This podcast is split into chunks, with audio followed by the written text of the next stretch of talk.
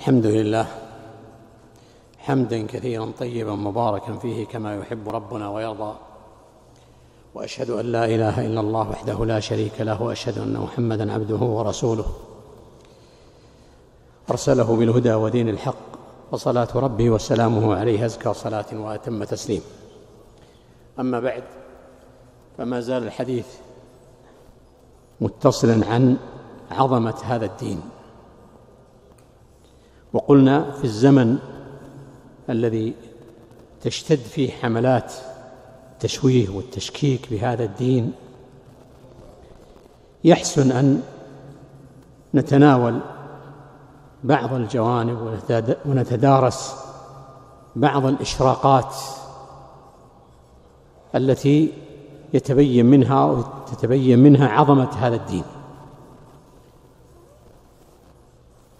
مما جاء به الإسلام وتميز به معاملة الأسرى في الحرب.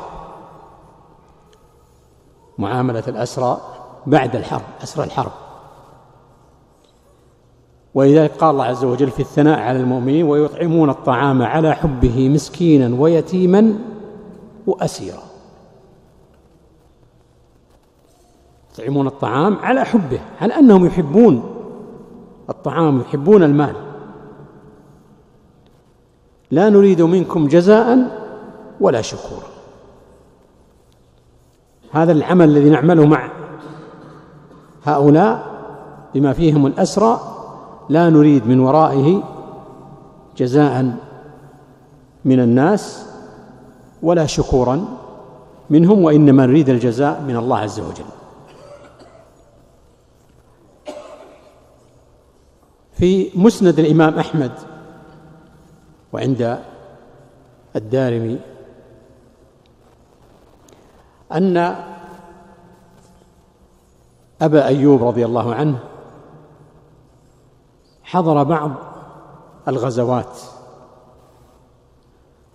فرأى امرأة تبكي فقال للذي قائم أو للقائم على المقاسم الذي يقسم الغنائم. ما شأنها؟ قال فرق بينها وبين ولدها.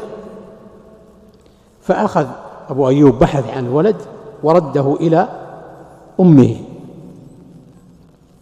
فرفع صاحب المقاسم الأمر إلى القائد وهو عبد الله بن قيس. كان هذا في زمن معاوية رضي الله عنه.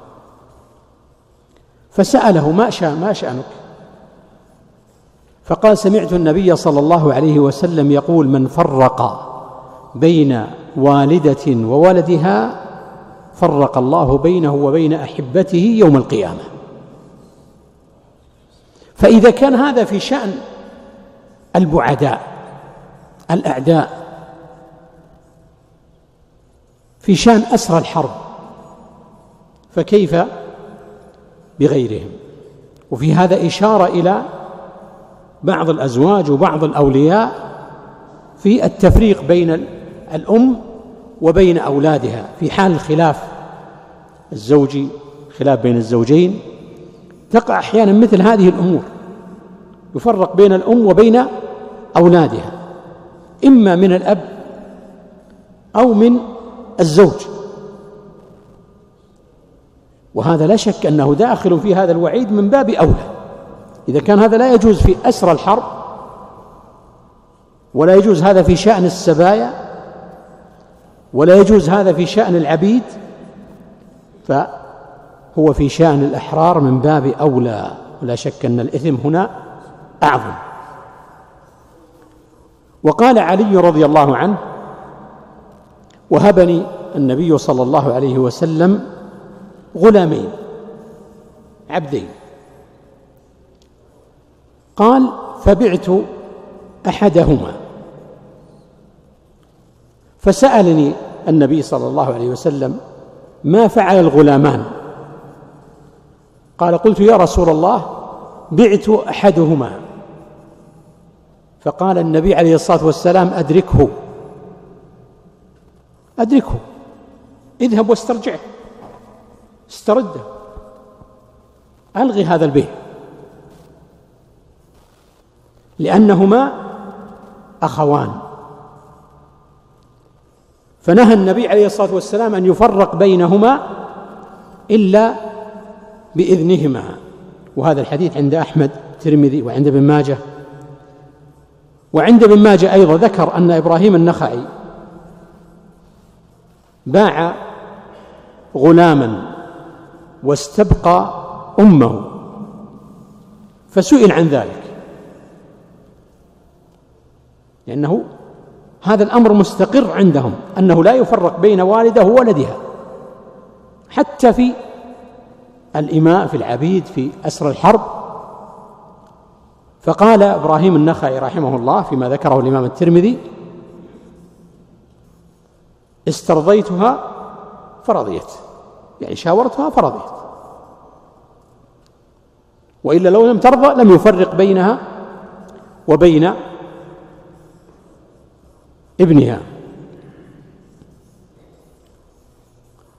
ومما جاء به الإسلام وهو داخل في آداب الإسلام خاصة في آداب الخلاف وآداب القتال وسبق الكلام عن هذا لكن مما جاء به الإسلام أن حرم الفتك وحرم قتل الغيلة. قال ابن الجوزي رحمه الله الفتك أن يأتي الرجل إلى رجل غار غافل فيشد عليه فيقتله. والغيلة أن يخدعه ثم يقتله في موضع خفي. والإسلام حرم الأمرين. جاء رجل إلى الزبير رضي الله عنه فقال له ألا أقتل لك ابن أبي طالب؟ فقال كيف تصنع؟ قال أذهب إليه ثم أخدعه فأقتله. فقال الزبير رضي الله عنه وهذا كما قلت من أدب الخلاف والصحابة رضي الله عنهم مهما بلغ بينهم الخلاف لو بلغ منتهى في الاقتتال تبقى القلوب نظيفة كما أشرت إلى ذلك من قبل. تبقى القلوب سليمة. لا يحمل منهم أحد منهم الحقد على الآخر. فقال الزبير رضي الله عنه هذا من إنصافه. سمعت النبي صلى الله عليه وسلم يقول الإيمان قيد الفتك. قيد هذه الطريقة من القتل. الإيمان قيد في ضبطت الإيمان قيد الفتك. قال الإيمان قيد الفتك لا يفتك مؤمن. لا يفتك مؤمن. يعني لا لا يقتل مؤمن بها المؤمن لا يقتل بهذه الطريقة.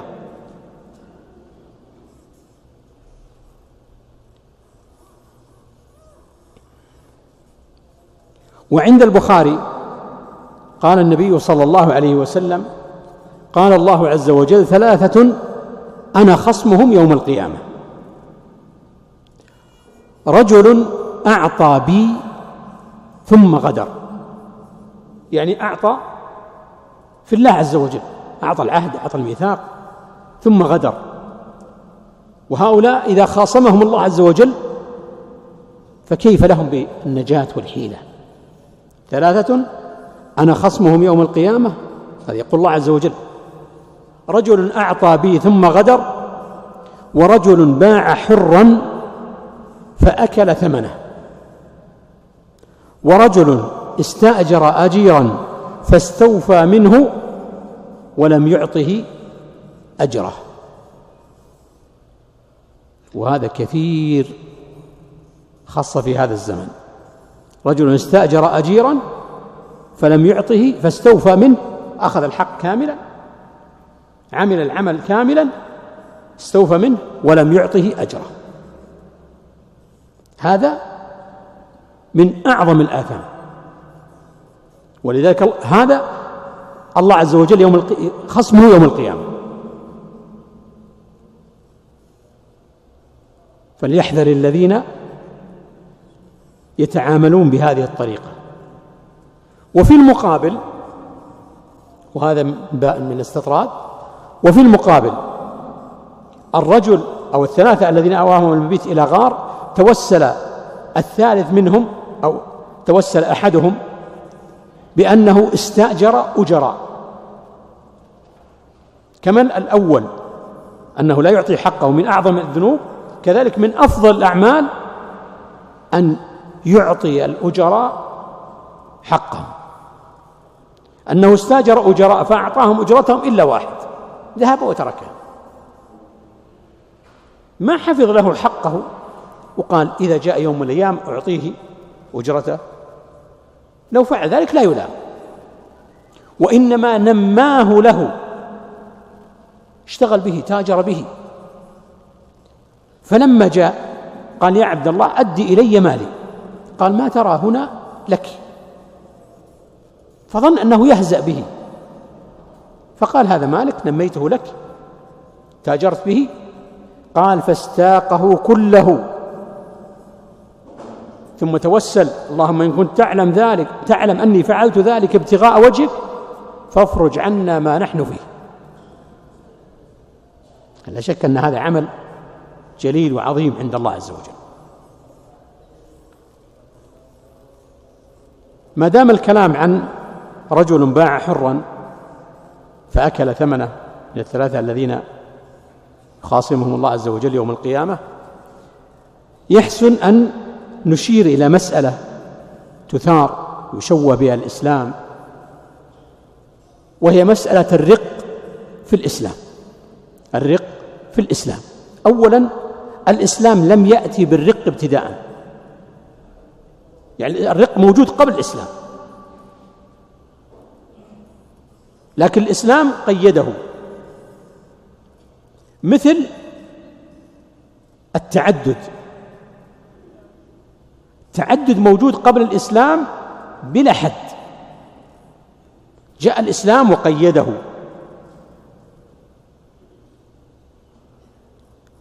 فالإسلام لم يأتي بتشريع الرق ابتداء وإنما قيده.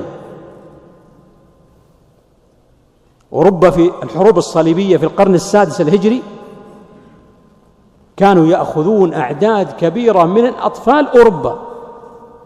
ثم يذهبون بهم ويبيعونهم. من الأطفال الأحرار.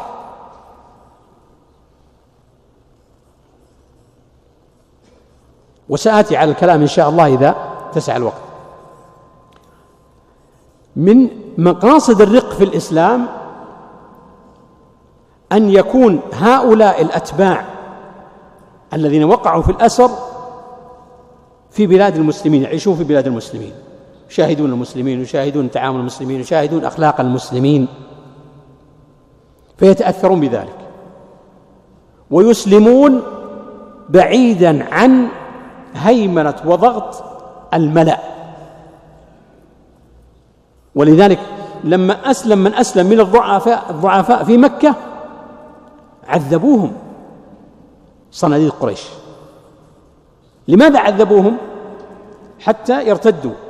يرجعوا عن دينهم وحتى يكون في هذا التعذيب عبرة لغيرهم من الضعفاء من تحدثه نفسه بالإسلام.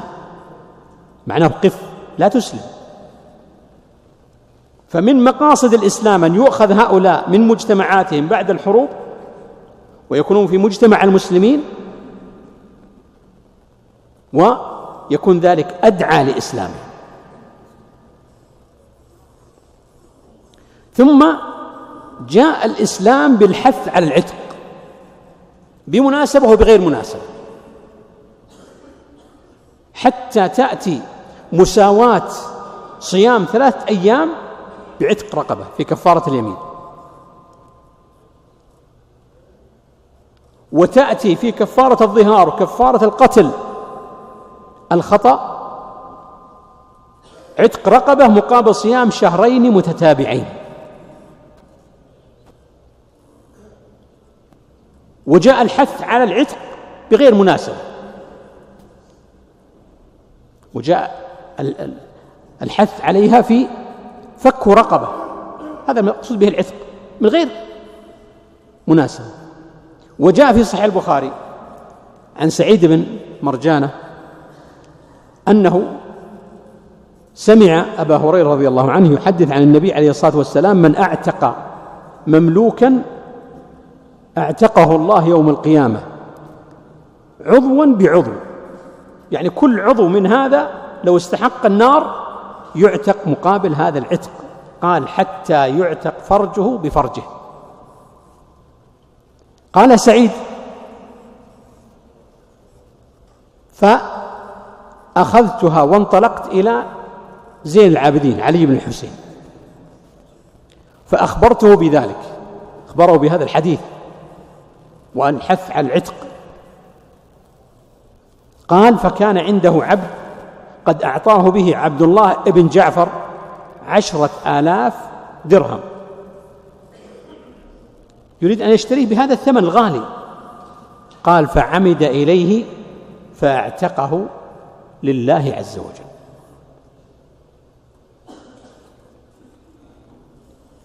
الوحيد المذكور في القرآن من أصحاب النبي عليه الصلاة والسلام زيد وهو زيد بن حارثة.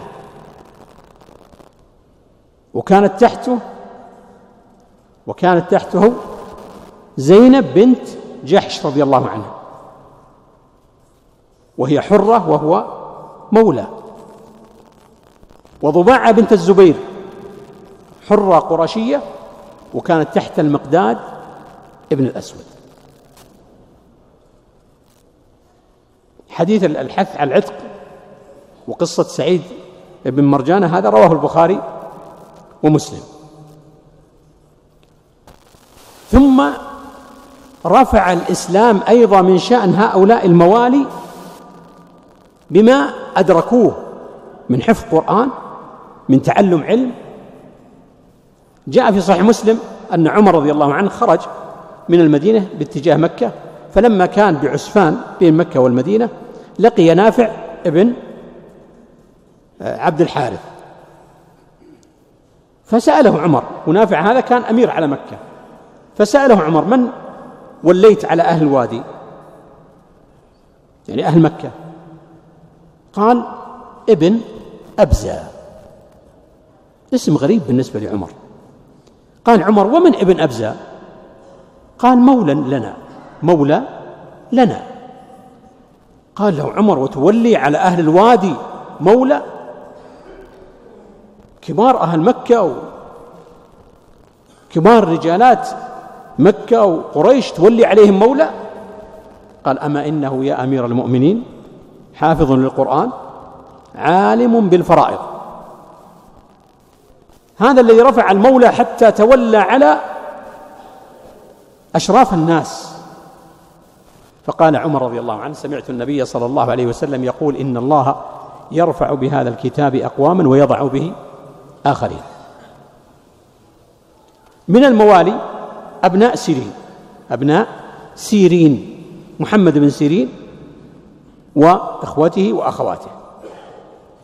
ذكر الحاكم أنهم خمسة وقيل ستة وقيل أكثر من ذلك. كلهم من سادات التابعين وكلهم من أئمة العلم. والرواية عنهم موجودة في دواوين السنة. وهذا لا شك أنهم من رفعة الموالي قال أبو العالية وهو من تلاميذ ابن عباس وكان مولى. قال كنت أدخل على ابن عباس فيجلسني معه على السرير والناس تحته. فيقولون تجلس هذا المولى على السرير معك على السرير. يعني يرفع من مكانته. والناس أشراف الناس تحته. قال إن العلم يرفع يزيد الشريف شرفا ويرفع يضع المملوك على الأسرة ويضع المملوك على الأسرة. قال إبراهيم بن عمر بن كيسان أذكر الناس يرسلون صائحا يصيح ألا يفتي في الناس بالحج إلا عطاء ابن أبي ربح. يعني على رؤوس الأشهاد في أعظم مشهد للمسلمين يرسلون مولى يرسلون صائح يصيح لا يفتي في الناس إلا المولى.